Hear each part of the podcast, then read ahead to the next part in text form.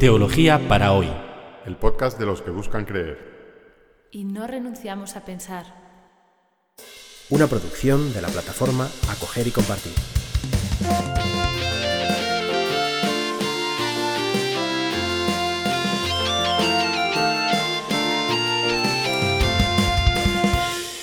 Episodio noveno del podcast Teología para hoy. Hoy vamos a hablar de los momentos estelares de la historia de la salvación. En realidad, esta es la segunda parte del, del tema del Antiguo Testamento, en el que vamos a hacer un repaso por la historia de Israel desde sus inicios hasta Jesús. Según estudios arqueológicos recientes, los judíos empezaron a poblar la zona montañosa de lo que hoy es Cisjordania unos once siglos antes de Cristo.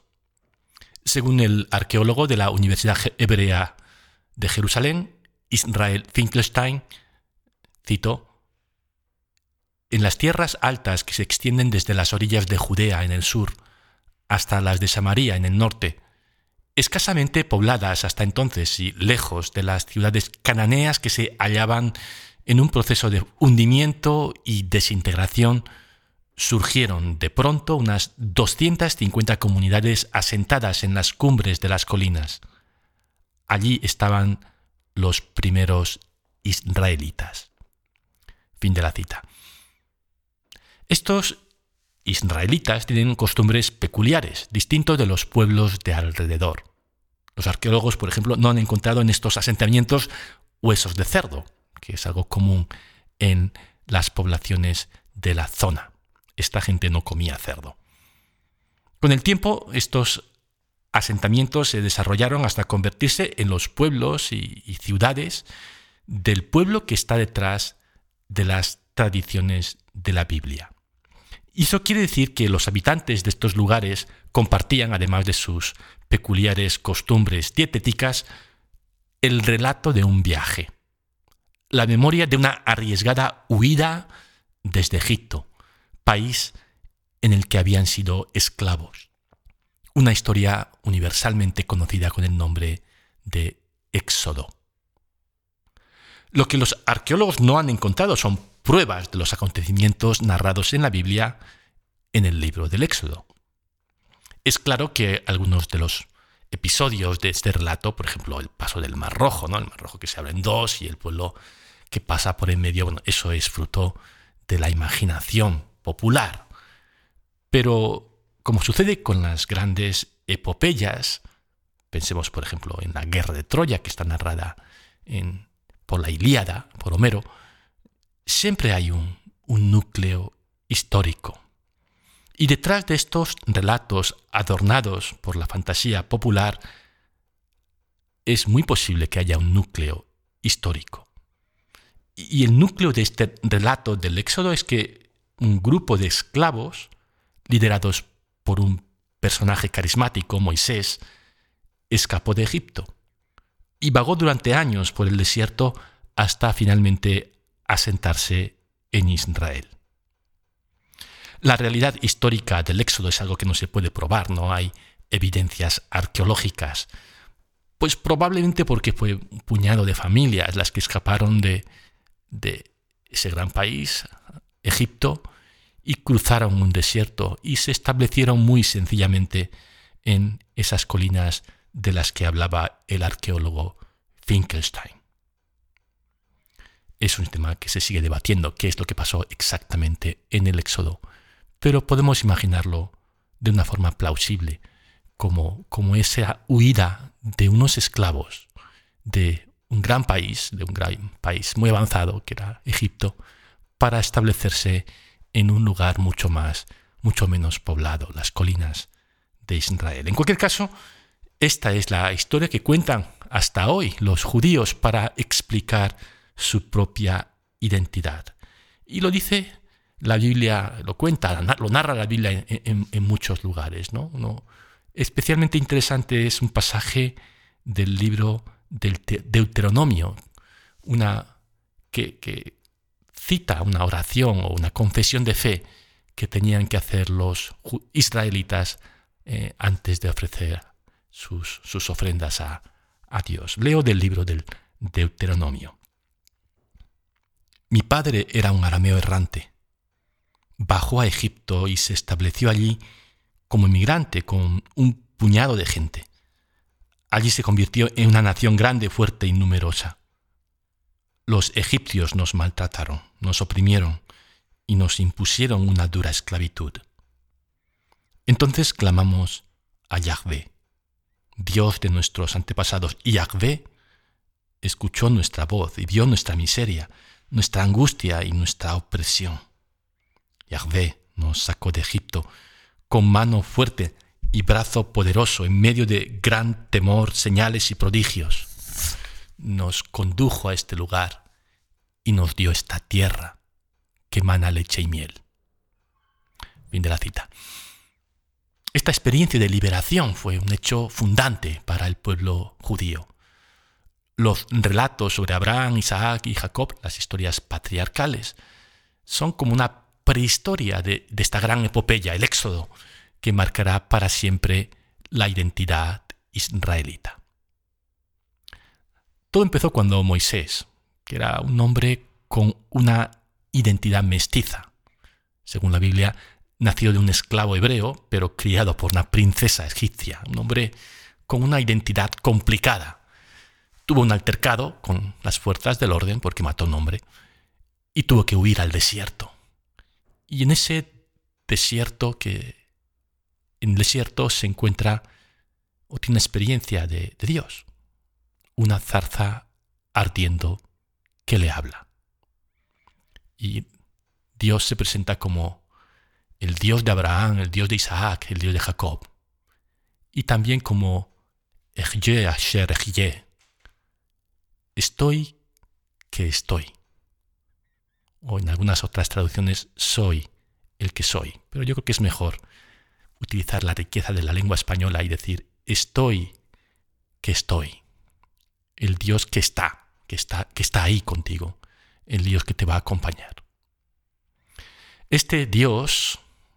Vamos a seguirlo, seguir escribiéndolo con minúscula porque, porque es una figura misteriosa que no se sabe muy bien aún qué es, ¿no? Esta, esta voz que le habla desde la zarza le dice que saque al pueblo hebreo de la esclavitud. Los egipcios también tenían sus dioses, muchos, y los dioses egipcios estaban ahí para sostener el sistema. Los dioses, la religión egipcia decía a los esclavos, ese es vuestro lugar. Y, y sin embargo, este Dios del desierto le pide a Moisés que libere su pueblo. Es un Dios que está más allá de los, de los límites del orden establecido. Vive en el desierto y desde ahí llama a su pueblo.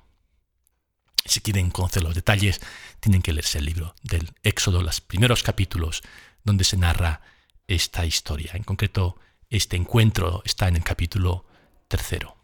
Tras no pocas resistencias, incluidas las diez plagas, Moisés consigue sacar a su pueblo de Egipto. Y en el desierto, este antiguo atajo de esclavos se convierte en un pueblo libre. Y para ser un pueblo libre necesitan una ley. Dios les da la ley en el desierto. Y esta es otra de las peculiaridades de la experiencia espiritual de Israel. Para nosotros que, que vivimos en la cultura judeocristiana nos parece, nos puede parecer normal, ¿no?, que ética y religión vayan unidos. Pero en las religiones politeístas no siempre es así. Los dioses griegos o romanos pues no se preocupaban de que la gente se comportara bien o mal. Estaban contentos si los humanos les servían y les ofrecían sacrificios. Incluso muchas veces eran imaginados como gente bastante inmoral los dioses de los griegos y los romanos, no el Dios de Israel. El Dios de Israel, su prioridad es que sus, sus amigos, la gente que mantiene esa relación con él, se lleven bien entre ellos, se respeten los unos a los otros, se atengan a una ética. Y, y desde el principio esta conexión entre moral, ética y experiencia religiosa es algo que va a caracterizar a este pueblo hebreo, al pueblo de la Biblia.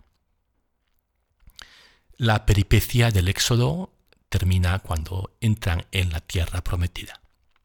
Y, y este es el, el argumento de los cinco primeros libros de la Biblia. El Génesis, que empieza con la creación y termina con la llegada del pueblo hebreo a Egipto, y los otros cuatro libros, Éxodo, Levítico, Números y Deuteronomio, narran pues, lo que pasa eh, desde Egipto hasta Moisés, que muere a punto de entrar en la tierra prometida. Y luego tiene cantidad de leyes, cantidad de normas, que es lo que se supone que se reveló, que Dios reveló en el desierto. Obviamente son normas muy posteriores al momento de, del Éxodo, pero están ahí estrujados en esos cuatro libros de la Torá.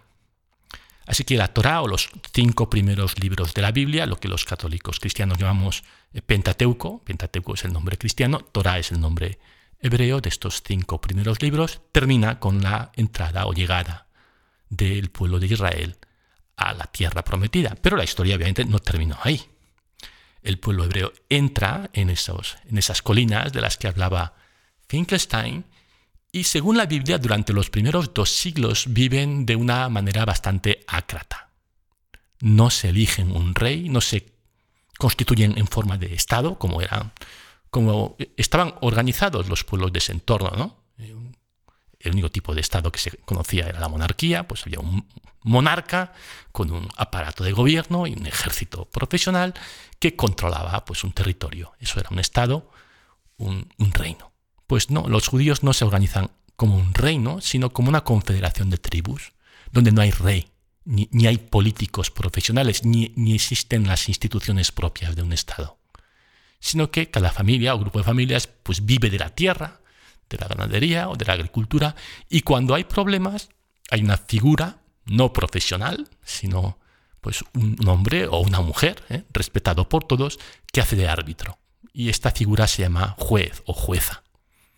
Y, y por ejemplo, la jueza Débora, que juzgaba debajo de una palmera, dice la Biblia, es decir, no tenía ni siquiera un edificio eh, para, para impartir la ley, sino que debajo de una, de una palmera se ponía para solventar los litigios.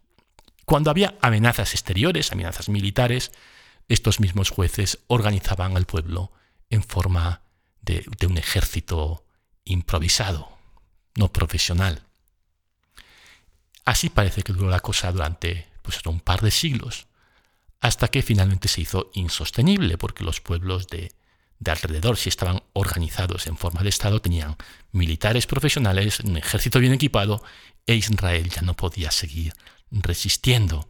Y, y en, ese, en esa tesitura histórica surge el primer rey, Saúl, que resultó ser un loco, un tipo bastante desequilibrado.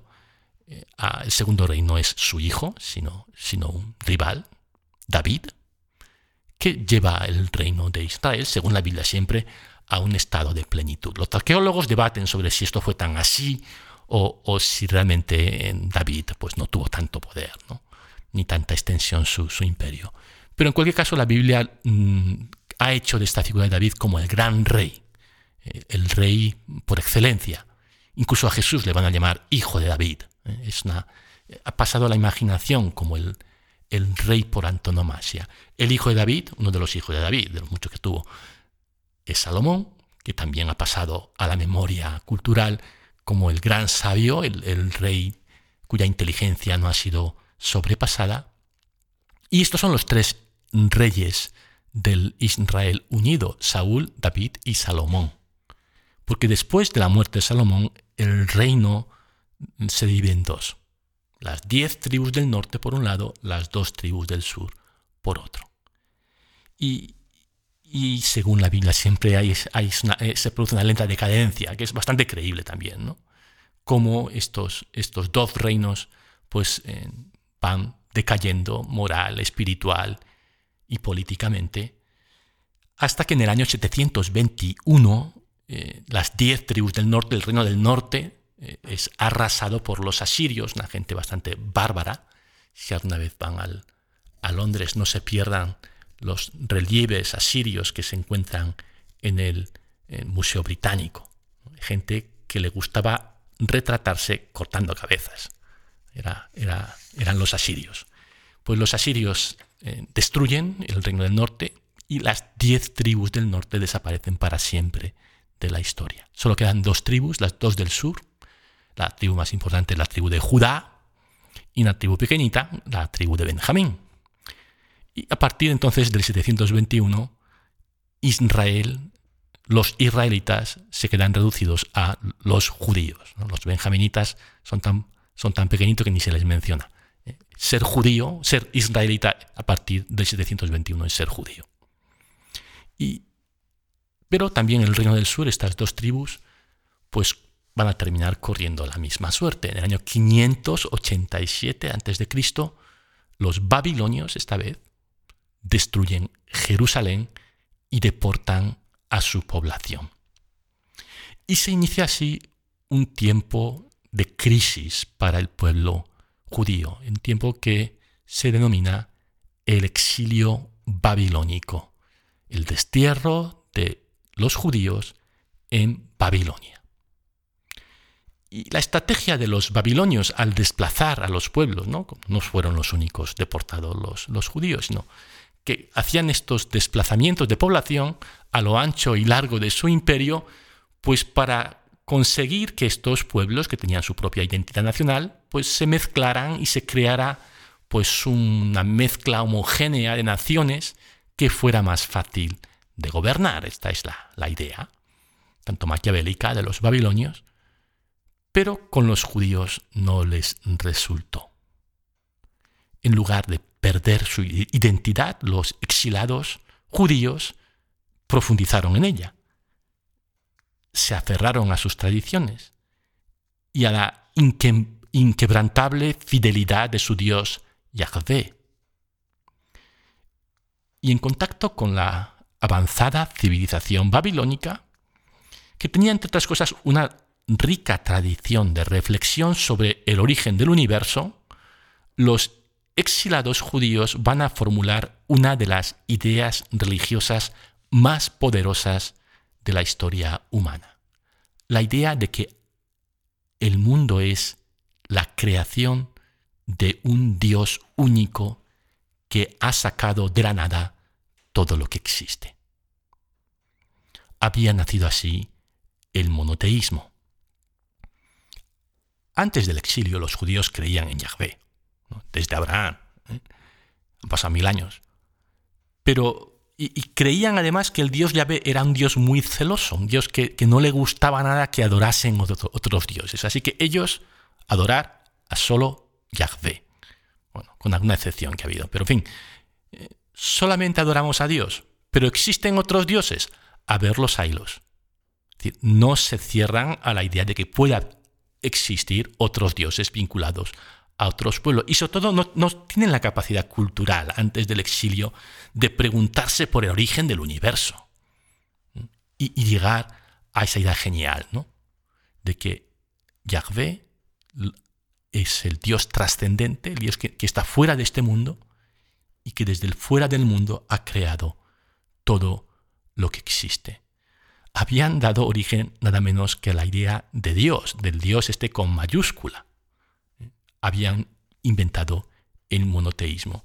Y todo el monoteísmo que hay en el mundo hoy depende o ha sido generado en la historia a través o a partir de, de ese monoteísmo de los judíos que surgió, eh, que surgió con el contacto con la cultura babilónica en, en Babilonia, lo que es hoy Irak.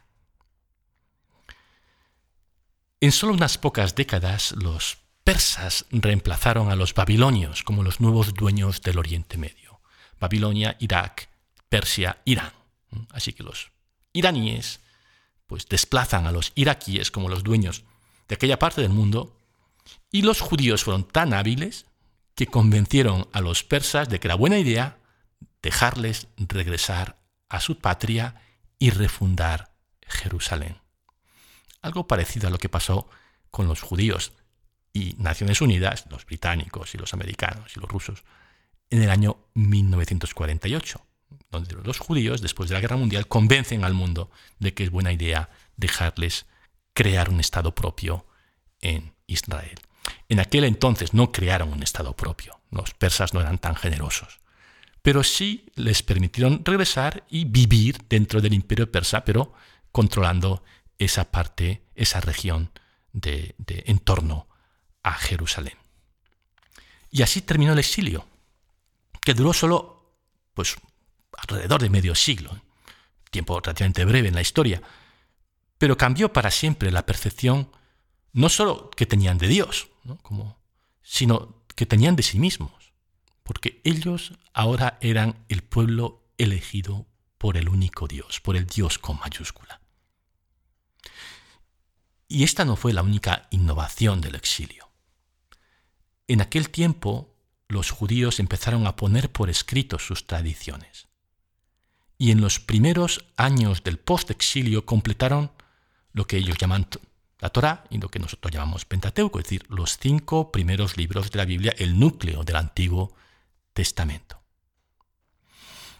Los siglos siguientes al regreso del exilio no debieron ser fáciles para los habitantes de Jerusalén y sus alrededores, pero su, cre su creatividad religiosa no, no mermó.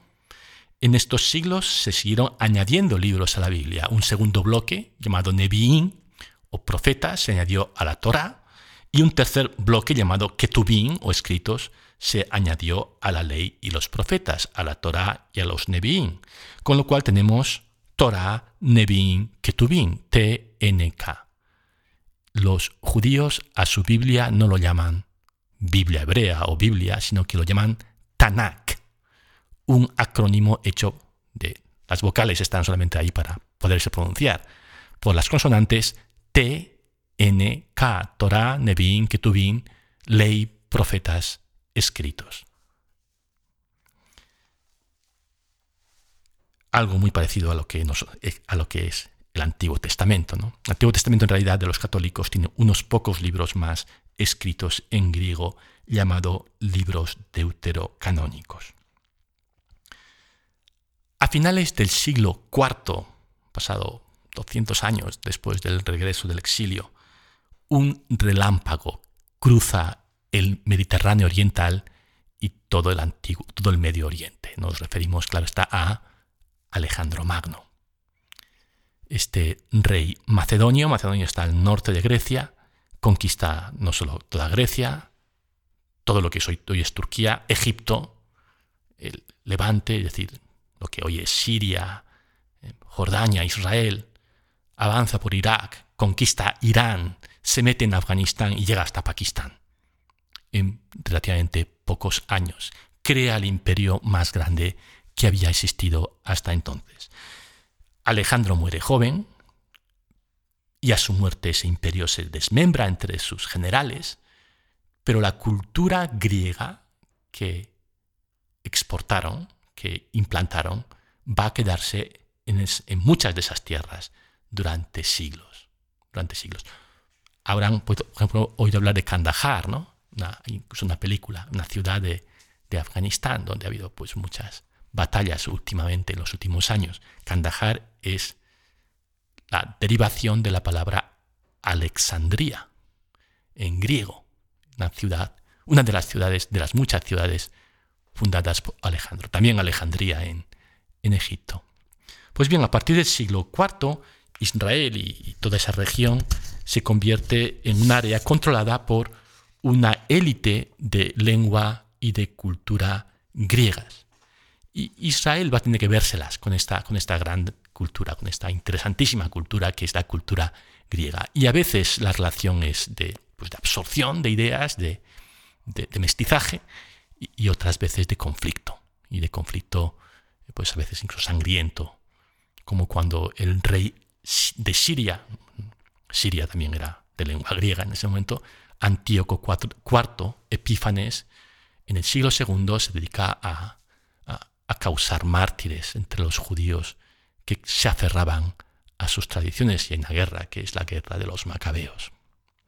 No podemos entrar en los detalles, quizá más adelante podamos echar una mirada hacia atrás y, y hacer un, un estudio un poco más pormenorizado de, de, de la historia de Israel, pero vamos a llegar a, al tiempo de Jesús, que es donde nos, nos interesa. El mundo del Mediterráneo Oriental sigue hablando griego, aunque ahora el poder político que lo controla es el Imperio Romano. Roma empezó como una, una aldea, una pequeña, un pequeño pueblo, encima de la colina palatina de lo que hoy es Roma, en el centro de Italia, el siglo octavo antes de Cristo. Y poco a poco esa, esa ciudad empieza a controlar primero su, su región, después toda Italia, y después se expande por el Mediterráneo, y para el momento en que nace Jesús es el dueño de todas las tierras ribereñas del Mediterráneo. Roma había conquistado las tierras helenizadas, las tierras de cultura griega del Oriente, pero la conquista fue militar. Culturalmente fueron los griegos, la cultura griega, la que conquistó Roma. Y el latín nunca desplazó al griego en estas tierras. El griego siguió siendo la lengua de los negocios y de la cultura en la mitad oriental, que era la mitad más desarrollada económica y culturalmente del Mediterráneo. Incluso en Roma, la gente culta se preciaba de hablar griego. El Antiguo Testamento está escrito en hebreo, el Nuevo Testamento va a escribirse en griego. Ha sido un recorrido muy rápido, doce siglos en veinte minutos. Quédense con, con dos datos. Los dos éxodos, la salida de la esclavitud de Egipto y el regreso del exilio en Babilonia. Un pueblo marcado por la experiencia de un Dios que libera, de un Dios que les quiere libres del sometimiento a los imperios, pero también libres gracias a la ética, al respeto de los unos a los otros y en ciertas normas de conducta.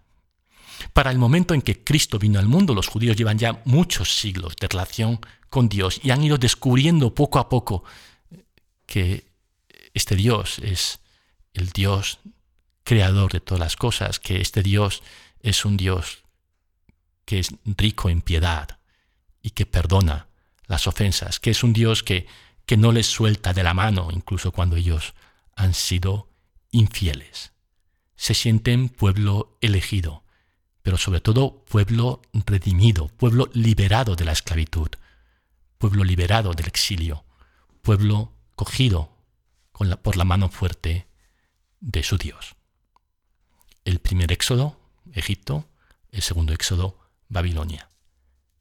Y el tercer éxodo, según la lectura que hacemos los cristianos, Jesús, el libertador definitivo que con su vida, muerte y resurrección va a realizar la definitiva liberación. Llegamos así al final de este capítulo y al final de este recorrido por el Antiguo Testamento. El próximo jueves vamos a hablar del Nuevo Testamento. Nos estamos ya acercando a Jesús. Que tengáis una buena semana.